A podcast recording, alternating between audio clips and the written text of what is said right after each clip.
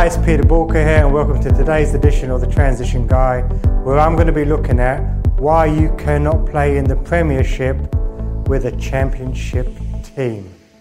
So, one of the biggest challenges that most companies face is actually building their teams. And you see a lot of books out there, even I've talked about it, around let's look at the culture, let's look at the hiring, etc. Yep, that's all well and good. But what most people don't focus on is actual talent. And the reality is, not everyone is made equally.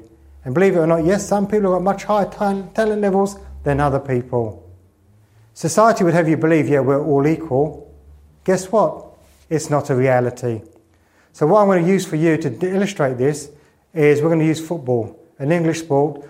Americans would like to call it soccer, but the reality it is football. And how actually football teams develop their teams and how they progress as they move up different levels. So, within the UK, we have the Football League, we have an amateur league, and then we've got different levels of professionalism as people move up the leagues. So, let's start at the very beginning with the amateur league. So in the UK, our amateur league is called the Vanarama League. A big shout out to Andy and the team at Vanarama. Then we move into the professional league, which is Sky Bet 2, then Sky Bet 1, then the Championship, Premiership, and ultimately the goal of any football team is to get to the Champions League, where you are on the world stage, and that's where the big money is. So imagine we have a team, a football team down in the Vanarama League. They've had a really good season. They've won the league and they're about to get promoted. And it doesn't have to be football where this example is prevalent, is any sport that you choose to follow. The team goes up to the next division. What do teams normally do? Do they keep all their players? Absolutely not. What do they do? They shed the players that they do not believe can step up to the mark. Then what happens? Well, we've got to go and replace the team. Well, the ones that we got rid of. So we then go out there and we search. We search for players that can tactically play at the next division, well, and have the fitness levels. Because you can imagine as you move up, you've got to be fitter, smarter in terms of understanding the sport a lot more. So you've got to have different attributes to play at that next level. And so it continues. And every time a team progresses, it does, it changes the players.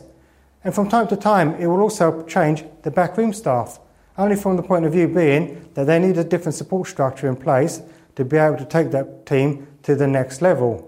And so it continues, and so it continues, and so it continues, until eventually you get up to sort of a Champions League class club, where what you'll probably find is that they've got a phenomenal starting 22, where you've got 11 players on the pitch, but the other 11 players on the bench are just totally amazing. They could put out two teams and smash most teams around the world. So, why is it that business owners do not run their business with that level of simplicity.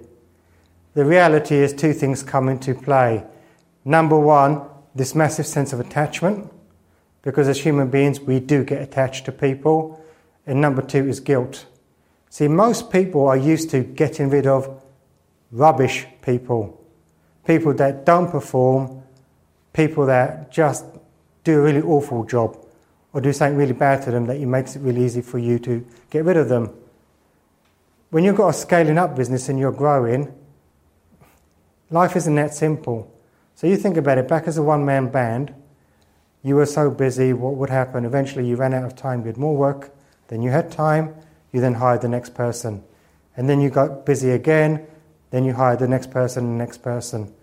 Eventually, the businesses start to move up. So business will eventually start moving up to the next league. The person that joined you at the very beginning who you have this massive sense of loyalty to, they have, may have been brilliant working at this level. But what if the business requires a different skill set, a different talent set to be able to then keep growing? What do you do then? See, if you was in a football team and you were the manager of a football team, you would say quite simply, okay, I'll get rid of that player, I'll bring another one on. It doesn't mean that a player's done anything wrong. So in your business, these people haven't done anything wrong. They just don't want to come on the journey, or they're not able to come on the journey. And I see too many businesses restricting their businesses because they've got the wrong team on board.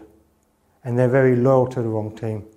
Sometimes we have to move on good people because they're not at the level we are working. So I want you to think as a business owner what is your potential?